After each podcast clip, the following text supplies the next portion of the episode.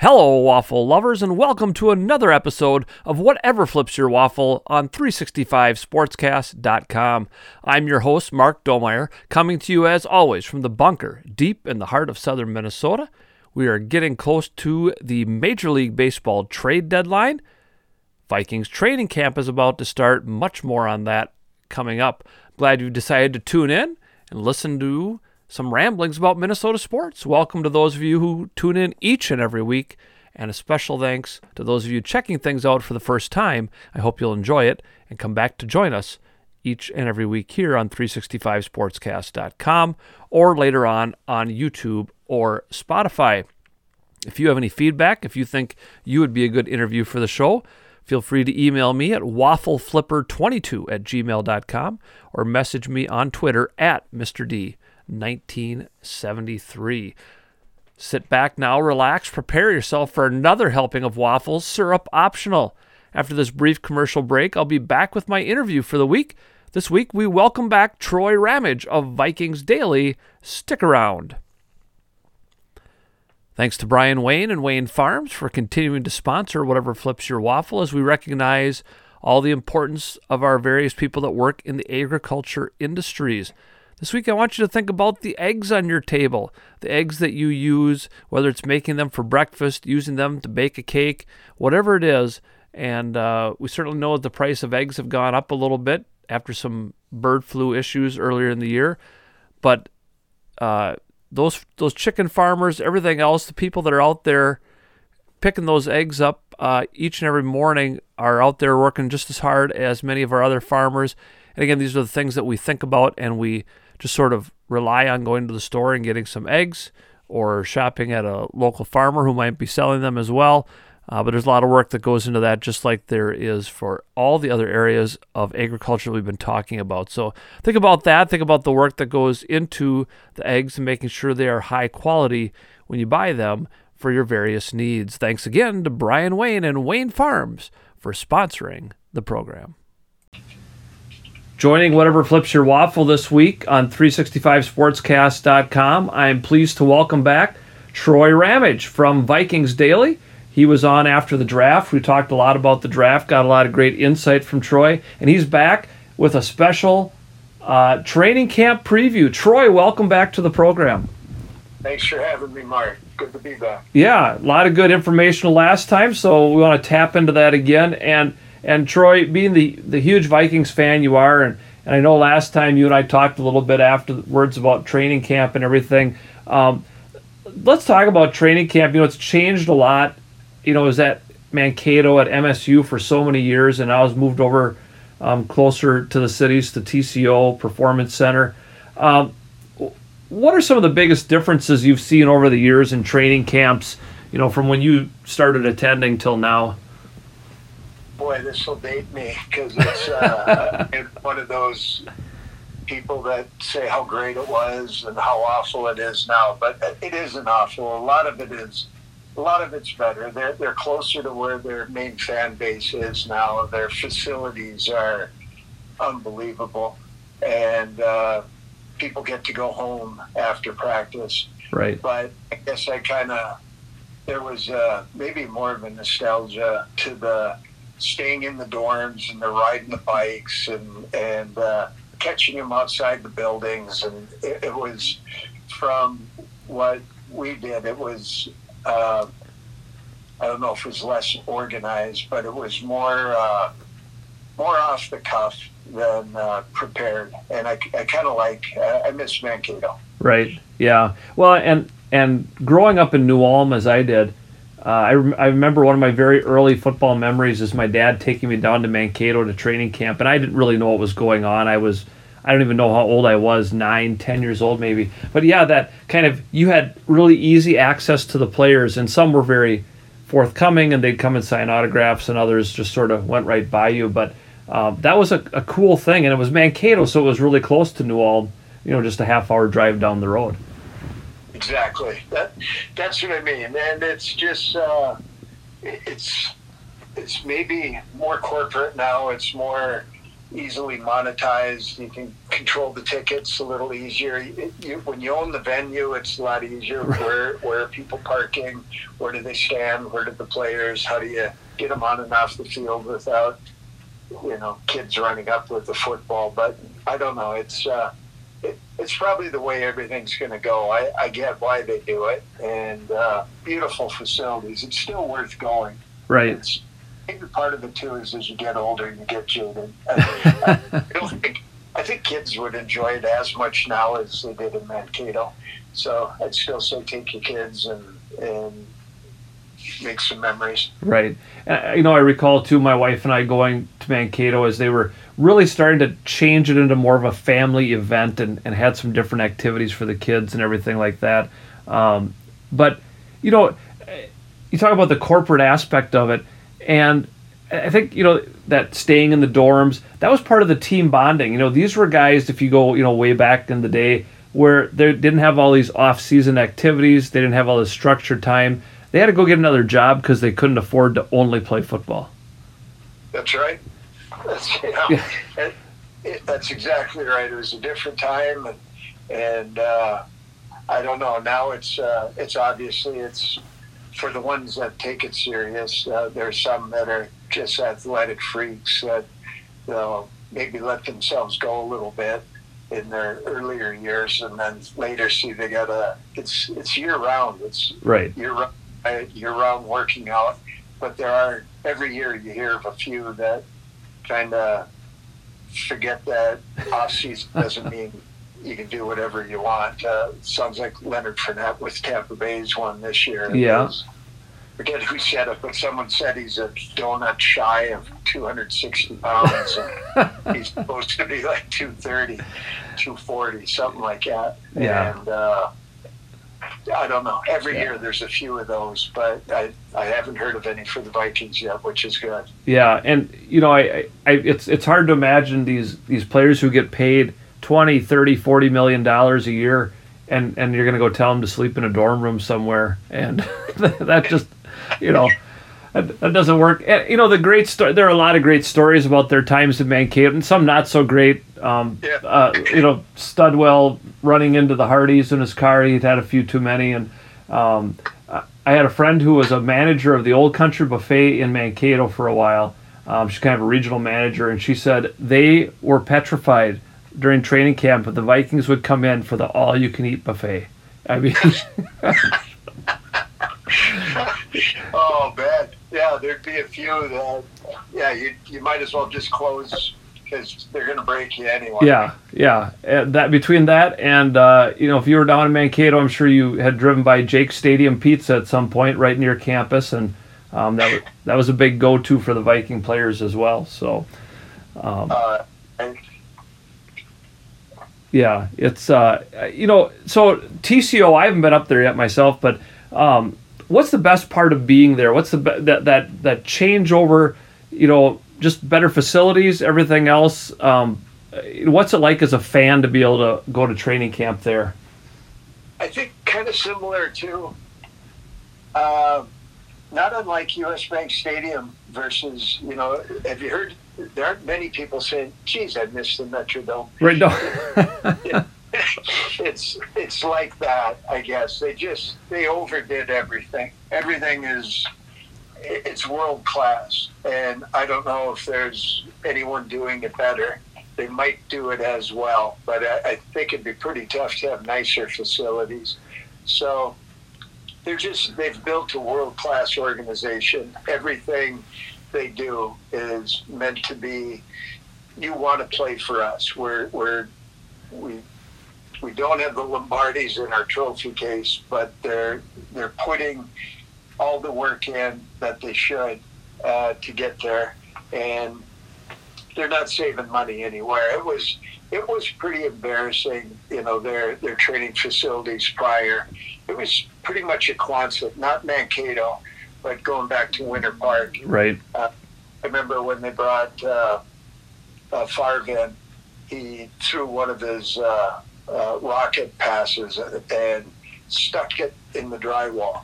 And, and uh, people, you know, because that was one of the questions: age, arm, everything. Does Yeah. he still have it? And, and he zipped one past someone, and it stuck, and went over, signed it, and you know, because it was kind of a hole in the wall. So I'm not even sure if he didn't mean to do it. Right. You know, Yeah. moment. Yeah. Uh, so now it's not like that. It's it's beautiful. It, it's laid out well. It's set up for fans. Before, when they're going field to field, uh, it, there were just all kinds of opportunities to interact, uh, which made the practices less efficient, and there weren't natural boundaries where you should stay behind. There were people that kind of had to wrangle you, and it's it's organized now. It's it, it looks like they know what they're doing, and they do. Right. So it's uh, it, it's a beautiful facility, and it, it is worth going to. Well, like you said, they're trying to woo different free agents. You got to spend money to be successful in professional sports. U.S. Bank is one of the very best, you know, stadiums out there. And if this matches too, if you're if you're torn between do we do I go to the Vikings, do I go to somebody else, and and the money is close, maybe choose the Vikings because of like you call it the world class facilities. Yeah, just to see that that facility is. I mean, if there's a good game, also great. But it's worth walking around the building just to see it. Yeah, yeah, Uh, this is similar. It, it, it's uh, if you're into football and you're curious how they're doing in training camp, it's a beautiful venue. Uh, so the venue becomes part of the show, and and that's how it is here. Well, and that's the big difference between the Metrodome and these new stadiums. You know, U.S. Bank for the Vikings, Target Field for the Twins. Um, I forget the name that they changed it to now for the Gopher Stadium. It's not TCF anymore.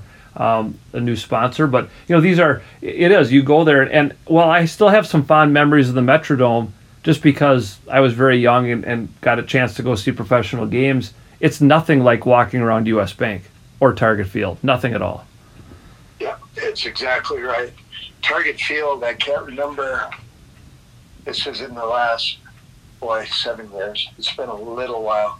But it was rated the best venue of all venues. If you get to Madison Square Garden, Oh, uh, yeah, from football, baseball, you know, Fenway versus uh, uh, any of the any of the sporting venues, Target Field was number one. wow.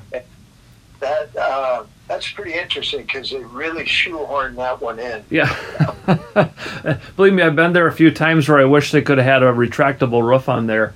Um, whether it was cold and rainy or we were there on a 100 degree day and, you know, those Yep. kind of things. But still, it, I, there's nothing like outdoor baseball. Um, sometimes, you know, and I haven't been to, I, I've been to US Bank for some high school football and some other things.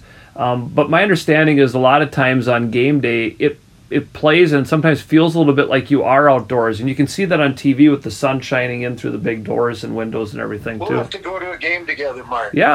Uh, we have uh, we have tickets. It, it is something to see. It, it's uh, um, and I remember the feeling at at TCF. Uh, they, they had a couple of years there where they uh, had to between Metrodome or Right. at least one year. I can't remember if it was one or two. Now it's what is it, Huntington Bank? That's what it is. Yep. Yeah. but it, the feeling of sitting outside, I thought this is pretty cool. It's it, and I'm not going to have that feeling again for 30, 50 years after U.S. Bank. But got to U.S. Bank and it felt the same. You forget you're in a building. Yeah. Right. Uh, the Zen, it feels like natural light. It's uh, there are seats where if you're looking into the light, that there's a side of the stadium at certain times of the day. It's smart to wear sunglasses because it's hitting you in the face. Yeah. And and uh, doesn't seem to hit the field. They got it aimed right.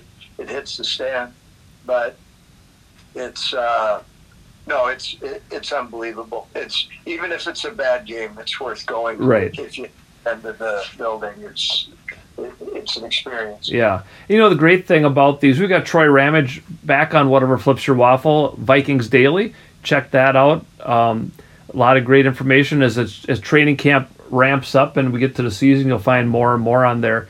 Um, you know, the, the Vikings also opened these things up, and like TCO, uh, I think has been they've had this women's professional soccer team, the Aurora, um, who have been very successful in playing there. And and I had a friend go and say it was just awesome, and he's a big soccer fan. You know, you, you play some baseball games in U.S. Bank. Uh, just like they used to do at the Metrodome too. So a lot of opportunities for people, and you know, thanks to the Vikings and the Metropolitan Sports Commission too. Great planning to be able to make it multi-purpose if need be. Good point. Yeah. Let's uh, let's turn to look. Uh, July 30th, I believe, is the magic day uh, where players report to training camp, and um, I, I I was looking online and checking some things out at theathletic.com, a great source for some good sports information, and and they had some speculating. So Troy, we're going to kind of speculate together here a little bit on some things as we some maybe some storylines to look at uh, as we go into training camp here. So uh, let's start with this. Uh, Kellen Mond was kind of reviled by the previous coaching regime.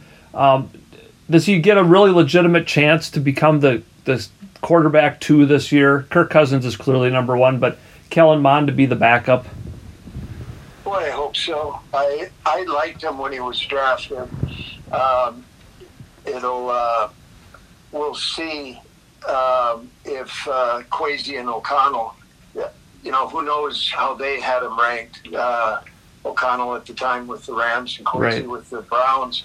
But if if they saw in him whatever Spielman saw in him, uh, that'd be interesting because they, they had some chances. There were some pretty cheap uh, free agent quarterbacks out there that even recently uh, could have been signed if they if they felt the need and they didn't do it.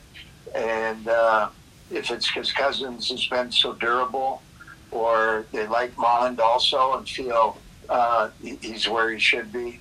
I don't know. I hope he gets a shake because uh, I, I, like Sean Mannion, but not uh, not enough to be the second quarterback. I'd, I'd really like Mond to be in there. Right. And because you want something, like you say, Cousins has been really durable, but you know, there's always the, and there's the COVID factor, and there's, um, you know, anybody can get injured at any time. You can become sick with food poisoning. Who knows? You know, we've seen Mannion come in, and that's just not the guy you want if you have to win a game. And hopefully, Kellen Mond could become that guy. I completely agree. Uh, he was he was my sleeper quarterback in that draft. Okay. He's and and trying to remember the name. I'll get it. Um, but there was a pretty pretty tough, uh, pretty good prognosticator, and I'm drawing the blank. I can picture him, which does not help. uh, but he had uh, he was the one uh, that surprisingly uh, the draft when people were debating how good Trubisky was going to be. He like the sleeper pick Mahomes that that went later. Chicago moved up to take Trubisky and Chris Sims. Just there you go. Yep. Sims picked Mahomes. He also felt Mond was the sleeper pick in that draft of the quarterbacks. Okay. And, uh, Mond just never got a shot with the Vikings. They, he, they drafted him, but obviously there's a disconnect between uh, Spielman and Zimmer. Yeah. Just because you're, it doesn't mean the coach is going to give you a shot. But who knows? Maybe yeah. he did give him a shot, didn't like him. Uh, we'll, we'll see. But I, that's uh, I agree. I really hope he, he pans out. Well, and I got I have to imagine he's going to get plenty of reps in some of the preseason games and everything too. And you know, you said too, there's there's other quarterbacks like Cleveland. I think just signed Josh Rosen to a one year deal. Um, yes. And because they're, we could probably spend half an hour dissecting their quarterback situation, but that's not nearly relevant to uh, to the Vikings. But um, yeah, there's other guys. So so hopefully, um, because you hate to have thrown away a draft pick on a quarterback of all things, because Cousins won't be around forever either. That's exactly right. And mine was I don't know. He was. Uh, if you look at the quarterbacks in our division, uh, you got Rodgers, obviously. Yeah. Because there's a big drop off uh, to Fields and Goff. and maybe Fields will step up. Uh, I don't know. I think Goff is what he is. People think that on Cousins, but we'll see. Uh, Cousins, uh, uh, there's a Dustin Baker's done a great job breaking it down on his site on how Cousins basically is Stafford and why uh, you know Kwesi and O'Connell could have gone a different direction. They, they obviously they wiped the board clean, uh, getting rid of head coach and uh, you know getting rid of Zimmer and Spielman and bringing in Kwesi and O'Connell. So if they wanted to clean the deck, Cousins was the main thing left to clean. But they're guessing both O'Connell and Kwesi uh, felt Cousins could fill the role that Stafford did. Uh, lifetime 500 quarterback that's very accurate, uh, pretty deadly downfield. And uh, for whatever reason, the teams have not been solid around them. Last year, 27th ranked defense uh, didn't help. It doesn't help with how good your offense is if you're that poor a defense. But last year, uh, uh, Cousins had the most 15 yard plus games of any uh, 15 yard plus gains of any quarterback in the NFL and had the fewest turnovers. Normally, they don't go together. If you're right, uh, not dinking and dunking, which he's always accused of, but for being accused of it, he had the most 15 yard plus games and the least turnovers. Normally, that equals playoffs, but if you have a bad enough defense, it doesn't. yeah. And so instead of wiping the slate clean and starting over, they, uh, he's, he's an accurate passer, and he maybe doesn't elevate the team, but he also doesn't cost them games. So uh, I don't know. We'll see what they can do with them. Uh, obviously, LA, uh, you know, the Rams had Aaron Donald, Jalen Ramsey, and Von Miller. We don't have any of those three. Right. I mean, their defense was enough to keep them in games, but I don't know. We also have some depth where they don't. We have a running back they don't, and, and I like our wide receivers as much or better than theirs. Yeah. Well, let's talk about the wide receivers. That's on my list of uh, of some training camp storylines here for the Vikings. Uh, chances that they keep up to seven receivers on this roster. They're very deep at receiver. Can they carry seven receivers and make and justify that? I actually have them keeping seven right now. Okay, all right. uh, and it's way too early. Yeah. It's obviously who knows who shines. Uh, but yeah, I, I, they've got 12 going to camp, and I, I have them keeping uh, Justin Jefferson, obviously, yep. Thielen, uh, Osborn, uh, uh, Smith Marsette, uh, Olabisi's coming off an injury, would have been the uh, third receiver that KJ ended up being. Right. But he's coming off an injury. I don't know on, on Dan uh, uh, Chisena. He's uh, maybe the fastest person on the team. Uh, for sure makes it as a special teams weapon if he's anywhere close. They drafted uh, Jalen Nailor, uh, who uh, uh, here I go. I think it was it, it was uh, sixth round, but he's a kick returner, punt returner. Uh, but he's going to. I I believe he makes the team. And there's an Albert Wilson that uh, they signed uh, in, in, free agency that uh, knows the offense, knows uh, the offensive coordinator, and, and, and O'Connell uh, played for both, and right. also had an injury. So yeah. I, I have all them making it, and if they're the only ones that make it, there comes some. They got some good other. There's that's an area depth for them if they need to trade a player after training camp uh, to pick up another one due to an injury or whatever. It, it, could very well be a wide receiver. Right. Well, and you mentioned Jalen Nailor, indeed sixth round pick. And this is another thing, the athletic, again, we're just speculating. You know, we might sit here in two months and go, well, we're brilliant. Or we might say, that was, what were we thinking? But uh, uh, Jalen, Nailor, they speculate he could be the guy, you know, they used to name Mr. Mankato when they were at MSU he could be that guy that really shines at training camp, grabs attention, and and the idea of being that punt returner, like you say, it's kind of wide open. Um, and that's a great place for a young guy to kind of step in and, and make a name for himself. Completely agree. And he's very interesting. He he plays faster than the speed, like they say. Uh, he's a four five. To give you an idea, Thielen came in at a sub four four. I think he was a four three eight, something like that, at his training camp. And Nailor is a four five, but he gets open.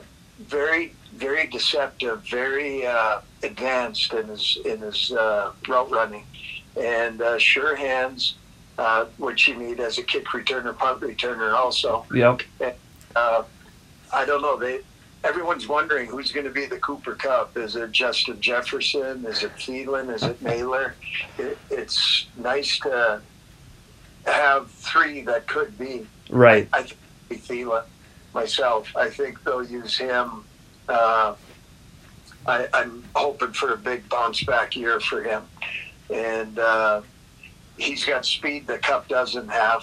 He's very elusive. He's a red zone target, um, and uh, that that would just uh, free uh, Jefferson up even more. Right. And uh, but I don't know. It'll be interesting. One of the big questions: Are, are we still going to be a running team to set up the pass, or are we going to be a passing team? And I think we're going to be a passing team. Yeah. We've got uh, Troy Ramage back on whatever flips your waffle. We've been so baseball intensive a lot lately for obvious reasons, and it's exciting to talk about football again. Uh, Vikings Daily is is Troy's domain, uh, and you keep leading into my uh, some of my storylines here.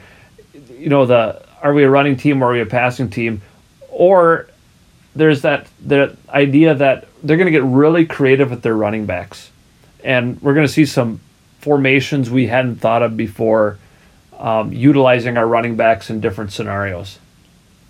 Completely agree again. Uh, uh, I, I think what Cook loses in rushing yards, he's going to gain back in receiving yards. I, I think his total yards, he, he, may not be the workhorse that he was last year, but um, last year was one of his, you know, he's, he's been prone to injury, as has Thielen lately. I, I think if they spread it around a little bit, uh, CJ Ham's another one. It's going to be interesting to see with their. Uh, uh, they didn't have a fullback with the Rams yet. They they've got CJ Ham coming in, but do they use him as a? Uh, could he be a tight end too? That right. They really don't. After Conklin left, uh, they don't have the depth behind Irv Smith. Uh, they they drafted Nick Muse uh, seventh round, and uh, I don't know. They've uh, was it Johnny Mundt and Ben Ellefson, and they they got a few in there. Right. But uh, it's odd to keep Ham um, when they're not bringing a, a, copycat offense. Apparently, if they, if we got a fullback uh, contending in there, but he's. I wouldn't be surprised to see him in some tight end situations. That's interesting. Yeah. Well, and you know what? It, when when they were such a run heavy offense, he was so important, and people don't always realize that. You know, helping create those holes for Dalvin Cook or or Mattison or all those guys. But um, I saw he had tweeted out recently how excited he is to get to work, and and um, you know he's just one of those kind of workhorse guys that you appreciate having on the team. That's exactly right. And tight ends aren't always uh, down the field threats. Sometimes they are uh, more blocking tight ends. In fact, most cases they are. And uh, if they're feeling that uh, uh, Irv Smith is going to be their threat, I could see. Uh, he is obviously a good blocker, CJ Ham. He could be a blocking tight end that also has hands. So right. I don't. Uh, I I'm excited for what this offense could be. I I don't think it's going to be uh, third and short, and it's obviously a run, running play anymore. I think I think those days are done. Yeah. I hope days are done. Yeah, I was I was speculating recently. My uh, fantasy football commissioner got a hold of me about something. I started thinking about fantasy football a little bit. I thought, boy, a lot of people are going to draft Vikings just on the assumption that this offense is going to be something very very special. And if you're a fantasy football player, um, people are going to be grabbing Vikings left and right, which I hate doing personally because I it's so difficult. I, I want my Vikings to win, but when they don't, and then I also lose in fantasy football, that's even even more difficult. Um, uh, one thing on that uh, is kind of interesting. Sports Illustrated, uh, Vikings are one of they had them as one of the top five teams as far as skill position weapons. Yeah. Yeah, 19th overall. So if you look at the team overall, they're saying 19th strongest team, yet top five at the skill positions. Yeah. So it's uh, yeah, that's fantasy football. They're they're thinking the same way. Dalvin, Thielen, KJ, uh, uh, Justin Jefferson, right? Uh, Irv Smith. Wow. I yeah. mean, that's I. It, it's it sounds kind of scary uh, to go against that. Right. But, uh, you can't cover them all. You know. Yeah. Exactly. Only one ball though, so whoever they're throwing to, the other ones are looking at them like, "What about me?" Yeah, well, and that's the danger from a fantasy perspective, and we won't get too in depth. We'll I'll do something in August about that, but uh, you know, yeah, I might draft Justin Jefferson and think he's going to be this great All Pro everything, but they might spread it around so much he's going to still have good numbers, but not where I would draft him. But um, right, like picking a Patriots running back to yeah. start kind of It could, be, it could end up that way. Yeah, yeah. Uh, the right guard job is up for grabs. And again, the Athletic speculates that Chris Reed might be in the forefront to win that right guard job. Wow, interesting. Um, that's that's interesting. I hadn't heard that. Uh, I that'd be. Uh, I had heard him as a backup, but that's uh, that, that's one to watch. yeah. I think right guard, you know, right now they got Ed, Ed Ingram, uh, Jesse Davis, who they got from the Dolphins, um, Wyatt Davis, who was the big pick, or I, I was excited uh, two years ago. Right. Never saw him. Um, so they they have all the old names we used to know are gone, and uh, good riddance. Yeah. so uh, no, I I'd hope.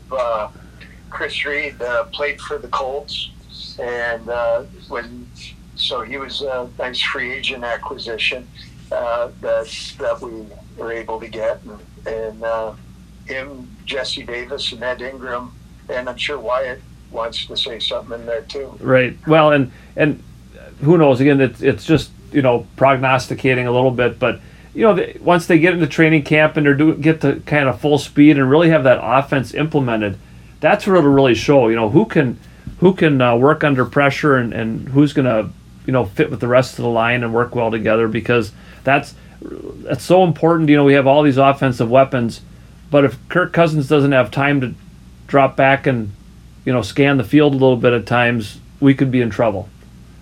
That's true. So we'll we'll have to see where that where that heads out. Let's uh, let's talk about defense a little bit because we know the offense should probably be there. It's the defense that struggled so much last year. And um, I know you were pretty excited about drafting Andrew Booth Jr. Uh, in the in the second round, cornerback. But the Athletic is speculating a little bit. They say, you know, that's a tough spot to come in as a rookie, and they think that at least to start the season, Cameron Dantzler might be the starter, and Booth might work his way into that rotation. I completely agree, and I'd have as a dark horse to watch the, uh, Caleb Evans. Oh yeah. Uh, but uh, Patrick Peterson will be obviously in there too. But uh, Andrew Booth, uh, second round draft pick for the Vikings this last year, uh, had uh, has had some injury concerns. He, he's the one with I forget how to pronounce it. It's like Osgood Schlatter. Oh yeah. Yep, you got it. Yeah yeah, leg pain, and he's had tendonitis in the knee, and he, he was going to be one of those. If he wouldn't have got injured, they always have a few of these people, a sure top ten pick, that kind of shutdown corner kind of thing. But he, that that's his uh, fate. But Kwesi, uh, going into the draft, said he's got this player that he really likes. He just hopes he can get him and he didn't pull the trigger first. He had two picks in the second, had a pick in the third, didn't do it, and in the fourth he quick uh, traded some picks and moved up. It wasn't all moving down, he moved up and took uh, Caleb Evans, and uh, we'll see. Uh, I know he likes him, so they're for sure going to give him a look at him.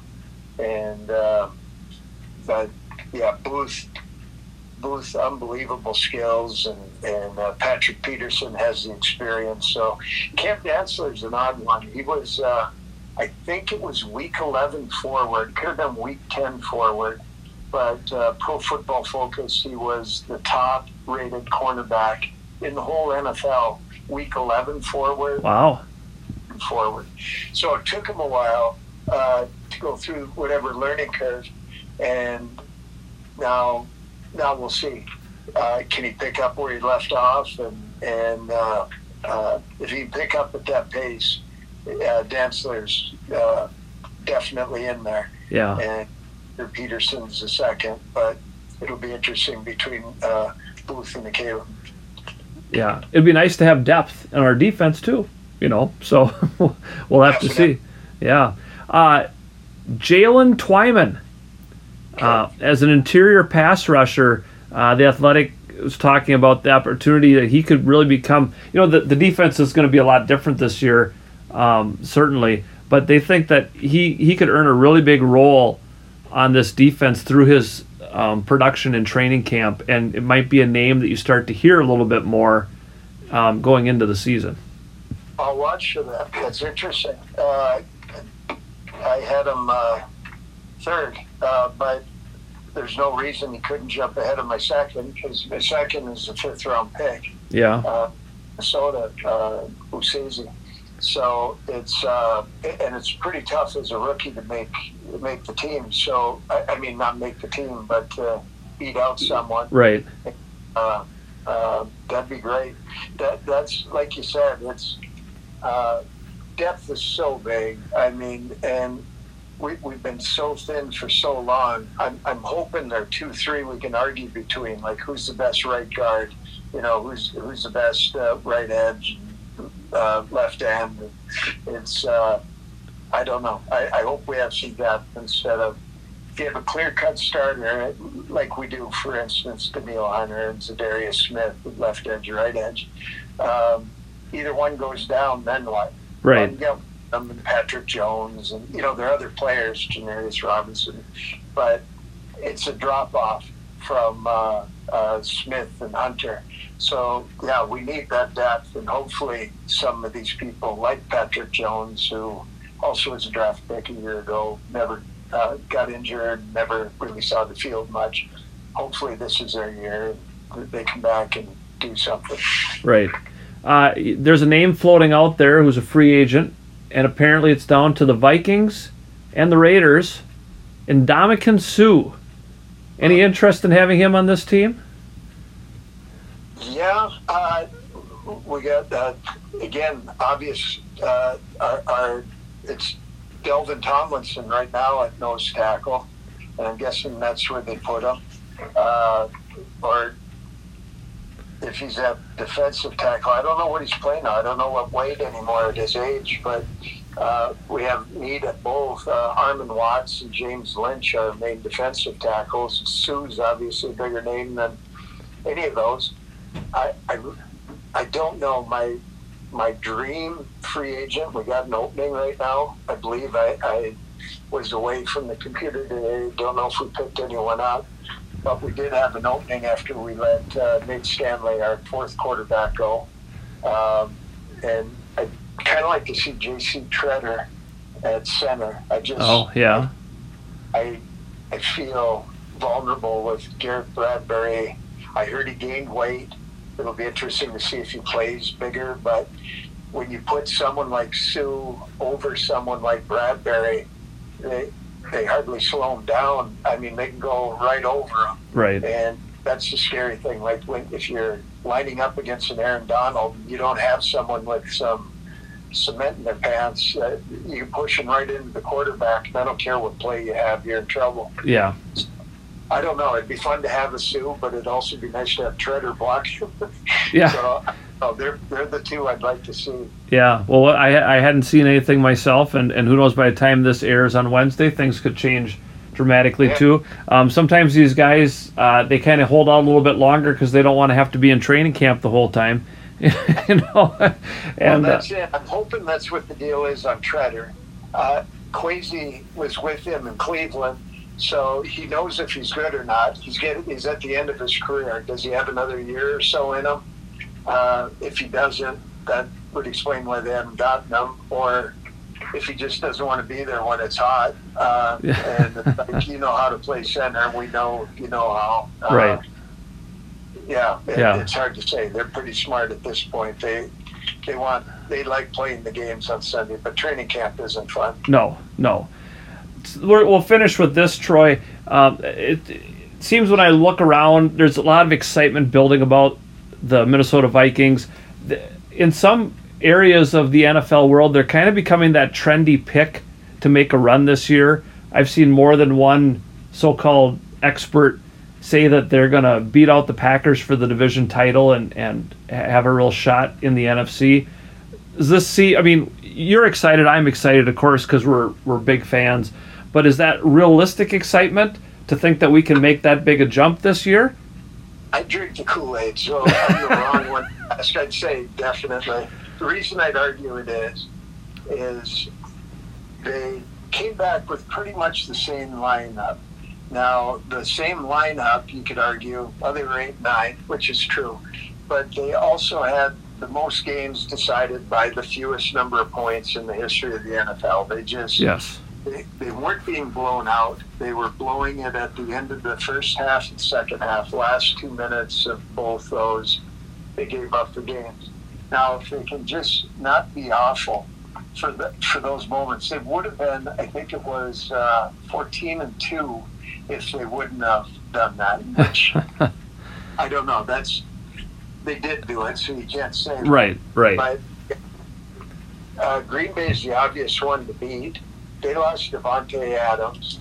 They, they uh, the main guy they picked up is is a rookie uh, and unsigned right now. I think, and again, I haven't checked the computer today. There's uh, Andrew Booth for us hasn't signed. He was like the 42nd pick Right. and uh, the NDSU wide receiver.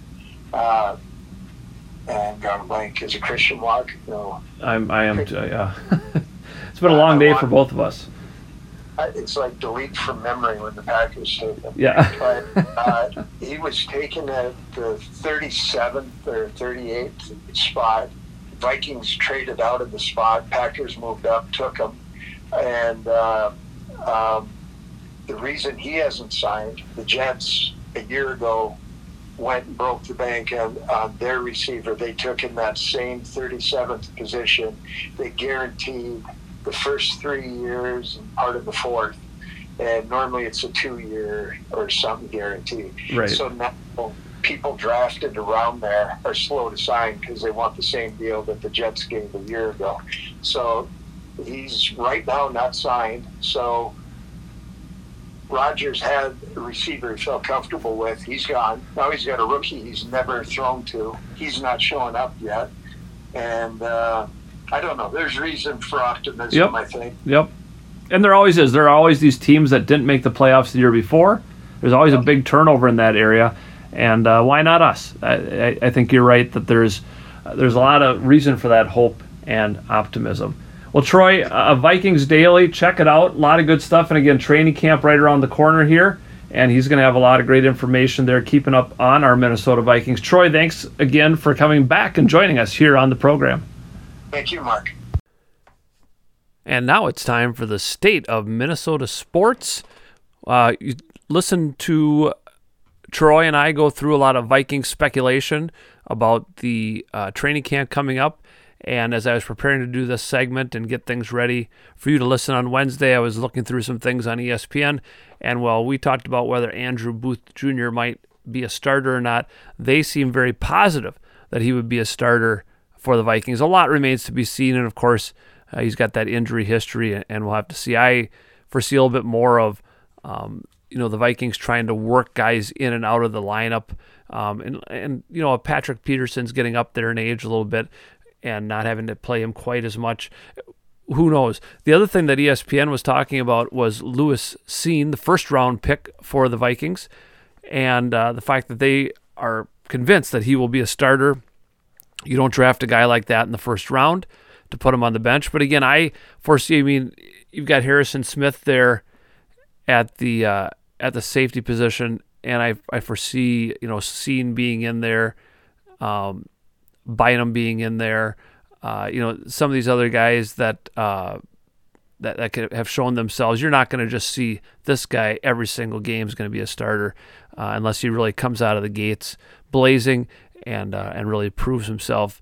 So a lot of things are going to come. It'll be very exciting to watch and and to see. And you know, one thing ESPN pointed out was that really the Vikings fired their general manager, fired their coach, and didn't make a lot of significant changes in the personnel. There's a lot of returning people uh, to this Vikings roster outside of the new draft picks. Um, you know, somebody like Irv Smith Jr. coming back from injury. And so the idea that Kevin O'Connell is going to be the savior at coach, well, that'll be an interesting storyline as the season goes on. The Lynx, I, yeah, I don't know. As I um, am preparing this, they are two and a half games out of the final playoff spot. They have seven games left. It's not impossible. Um, but as Coach Cheryl Reeve said this past week, we're going to need some help to do that. Well, part of that is you're going to have to beat teams that are over 500, and that seems to be a stretch for them these days. They're in games, but at this stage in the season, uh, Kumbayas only goes so far. And um, again, seven games left, two and a half games out. Uh, that's a tough road, and it's not like there are no teams between them. There's there are two teams. I think it's New York and Phoenix that are between them and that last playoff spot. Um, so not only do you have to keep winning, but you got to hope that those teams do not. And our twins. this is a tough thing for me to speculate and talk about a little bit because uh, off day on Monday, and by the time as I'm preparing this, um, generally on Tuesdays, you know they're they're playing in Milwaukee. They'll have finished the two game set in Milwaukee. You know they they beat Detroit pretty handily. Did a nice job coming out of the All Star break and beating a team two times that they should beat, especially with their top two pitchers. And really, Joe Ryan and Sonny Gray looked really good coming out of the All Star break. Uh, Sonny Gray, especially, kind of re- has regained his form, his swagger out there, if you will. Uh, and the offense kind of came in bunches, sometimes because Detroit isn't that good in their defense, they gave away runs. Um, but other times they started hitting the ball a little bit too.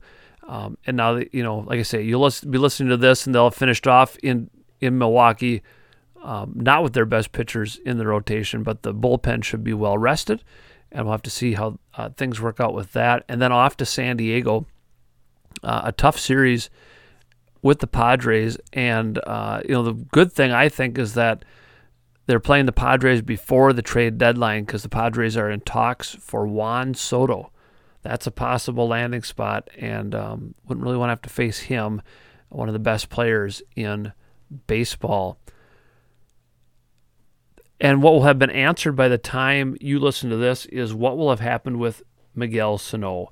He has to come off the injured list. His rehab assignment has to be done, unless somehow they determine that he needs another one, and he agrees to that. I don't think he will. He's hitting the ball out of the park in St. Paul and a lot of it hinges perhaps Max Kepler is going on the injured list, and if so, that's an easy solution for the Twins. If not, it's not quite as easy. A lot of talk about Gilberto Celestino going down. The problem there is who plays center field when Byron Buxton's not out there.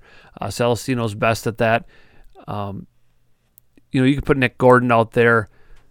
There's a lot of lot of difficulty. Actually, Sano coming back hampers the flexibility of this lineup a little bit because you're not going to put him in the field. Uh, but I think it's worth a try. He gets hot, hits a bunch of home runs, helps win some games, uh, and, and, then you w- see what happens uh, going into September and the postseason. And that's the state of Minnesota sports. And now it's time for This Week in Minnesota Sports History with a big focus on the trade deadline history of your Minnesota Twins, as well as other things. On July 27th, in 1978, Mike Cubbage became the fifth Twin to hit for the cycle in a 6 3 home win over Toronto.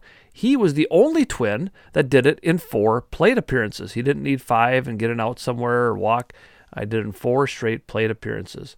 On July 27th, in 1990, the Twins traded John Candelaria to Toronto for Nelson Liriano and Pedro Munoz. And of course, Munoz would play on that 91 World Series team. July 27th in 1991, Dan Gladden hit a walk-off three-run home run in a 7-4 win over Milwaukee, the third straight game that Gladden drove in the game winner. That's pretty impressive. That's hard to do. In 2018 on July 27th, the Twins traded Eduardo Escobar to Arizona. That wasn't a popular move at the time. Escobar is well liked by Twins fans and, of course, the Twins themselves. But one of the people they got back was Jhoan Duran who has been pitching well for the Twins this year. They also that day traded relief pitcher Ryan Pressly to Houston for Jorge Alcala and Gilberto Celestino. Twins were going nowhere in 2018. Uh, Pressly has turned into a very good relief pitcher for Houston. Um, Alcala, when he is done being hurt, will hopefully show that. And Celestino's played a really crucial role for the Twins this year as a backup player. In 2019, on July 27th, the Twins traded for Sergio Romo, getting him from Miami for Lewin Diaz. Romo uh, did pretty well for, for a while and has moved on to um, other play. I think, in fact, he might have been cut now even by Seattle recently. On July 28th, in 1998, the Twins beat Kansas City on the road 3 to nothing. Todd Walker tied two team records in that game with his ninth straight hit and his 11th straight time reaching base. Again, impressive feats from Todd Walker. In 2001, on July 28th, the Twins traded Mark Redman to the Tigers for Todd Jones. Todd Jones, of course, his facial hair would stand out. If you saw it, you go, oh, yeah, that guy, he was a, a good relief pitcher, pretty fiery out there as well, as the Twins are starting to become relevant again at that time. In 2012, on July 28th, the Twins traded Francisco Liriano to the White Sox for Eduardo Escobar, who six years later they would turn around and trade again. In 2021, on July 28th, the Twins lost to Detroit 17 to 14. That's right, it feels more like a Vikings Lions score. Uh, the Twins became the fourth team in history to sit to hit seven home runs and still lose. For Detroit, every starter had at least one hit, one run, and one RBI. On July 29th in 2010, the Twins traded Willie Ramos to Washington for Matt Capps. We're seeing a little bit of a theme here, getting some pitchers, some relief pitchers sometimes. We'll see if the Twins do that this year as well. And in 2018, on July 29th, former Twins Jack Morris and Jim Thome were inducted into the Hall of Fame. Not as twins, but of course, both were very important in Twins history. On July 30th, in 2000, 2001, the Twins traded Matt Lawton to the Red, to the Mets for Rick Reed. Lawton was a good outfielder for the Twins, but again, as they were kind of making a turn here um, toward becoming a good team again, they needed to shake things up a bit. In 2007, on July 30th, the Twins traded Luis Castillo to the Mets for Drew Butera, who they would trade again um, sometime after that, and he ended up in Kansas City as a catcher, son to Sal Butera, who taught, caught for the Twins as well. In 2017, the Twins traded Jaime Garcia to the Yankees less than a week after trading for him, and they got back Zack Littell, who uh, pitched in the Twins bullpen for some time. In 2018, the Twins traded Lance Lynn to the Yankees and Zach Duke to the Mariners. Again, it was kind of a fire sale in 2018. Uh, Lynn is with the White Sox right now, of course. In 2021, the Twins made three trades Jose Berrios to Toronto for Austin Martin and Simeon Woods Richardson, Hansel Robles to Boston for a minor league pitcher, and J.A. Happ to the Cardinals for a couple minor league players. I was kind of surprised they got anything for Robles and Happ based on the way they've been pitching, but they got something. On July 31st, lots of action in the Twins' history. In 1972, Dick Allen hit two inside the park home runs against the Twins, both off Bert Blyleven. He didn't just let him hit it over the fence. And the White Sox beat the Twins 8 to 1. Allen was the seventh player at that time to have done that. In 1981, on July 31st, the Major League Baseball strike ended, with play resuming later in August. In 1987, the Twins got lefty Steve Carlton from the Indians. He was part of that World Series victory. In 1989, the Twins traded Cy Young winner Frank Viola to the Mets. Not a popular move at the time, but look at what they got back Rick Aguilera, Kevin Tapani, and most notably David West as well. And they're those three guys are the ones you think about the most. Uh, Aguilera, of course, was tremendous for the Twins. Tapani was a good starting pitcher. West um, was serviceable as well. Uh, a good trade when you look back on it. In 1995, the Twins had a six player deal with the Dodgers. We gave up Kevin Tapani at that point and Mark Guthrie, got back Ron Coomer, who was a fan favorite for the Twins. In 1996, Brad Radke became the first pitcher in Twins history to retire the side on three pitches in a 9 3 win over Baltimore at the Dome. Not going to see that very often. If the first two guys go down on a pitch each, most of the time the third guy is going to take a, take a pitch no matter what. In 2004, as part of a four team trade, the Twins sent Doug Mientkiewicz to Boston. My old uh, teaching partner in crime, Mrs. Georgia Deneen, was sad when that day happened. She always loved her Doug Mientkiewicz as he played first base for the Twins. In 2006, the Twins traded Kyle Lohse to the Reds for a pitcher that never made the big leagues. Lohse went on to pitch for quite some time yet. In 2009, the Twins traded for Orlando Cabrera from Oakland. In 2017, the Twins traded Brandon Kintzler to Washington. I remember that year the players were pretty upset. They thought they still had a chance, and uh, the team seemed to be trading away. I never was a big fan of Kintzler as a relief pitcher, um, but a lot of people were. In 2018, the Twins traded Brian Dozier to the Dodgers. Uh, Dozier had kind of done his time here. He was out of baseball not too many years after that. Uh, Devin Smeltzer is one of the pieces that came to Minnesota as part of that. And in 2019, the Twins received Sam Dyson from the Giants for three minor league players. Uh, Dyson ended up he come, came into the game to try to save at the first game with the Twins. He had arrived after the game started, um, after that trade, and then he blew that save, and of course ended up being injured, and there were all kinds of issues with Sam Dyson. On August 1st in 1985, the Twins got Bert Blyleven back in a trade with the Cleveland Indians. Then in 1986, on that same day, Bert Blyleven reached 3,000 strikeouts in a 10 1 Twins win over Oakland. Kirby Puckett became the first Twin to hit for the cycle in the Metrodome that same day. In 1994, Cal Ripken Jr. became the second player to play in 2,000 straight games in a 1 0 win over the Twins. Of course, he eventually uh, overtook Lou Gehrig, who had the record. That is a record that will never be broken. In 2007, on a sad note, the I 35W bridge collapsed not far from the Metrodome. But after a moment of silence, it was felt that it was best to play the game rather than send all those people back out on the roads. There were a lot of emergency vehicles and stuff. The Twins lost to the Royals 5 to 3, and the next day they did uh, postpone their game to allow for some other uh, things to happen out on those devastated roads. Well, that'll do it for another helping of waffles here at 365sportscast.com. I'm glad you decided to spend an hour with me. Hope you will continue to tune in each and every week, right here at 8 o'clock Eastern, 7 o'clock Central. If you can't catch the original broadcast, each week's episode will replay every evening at 365sportscast.com at that same time. Shows also archive to Spotify and YouTube.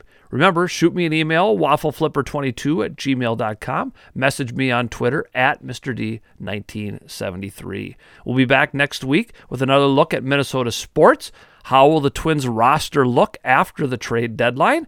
Will we still be feeling giddy about the Vikings a little ways into training camp? Come on back and find out. I'll have another special guest to delve into all that and more. Thanks again for joining me. This is Mark Domeyer signing off with Syrup.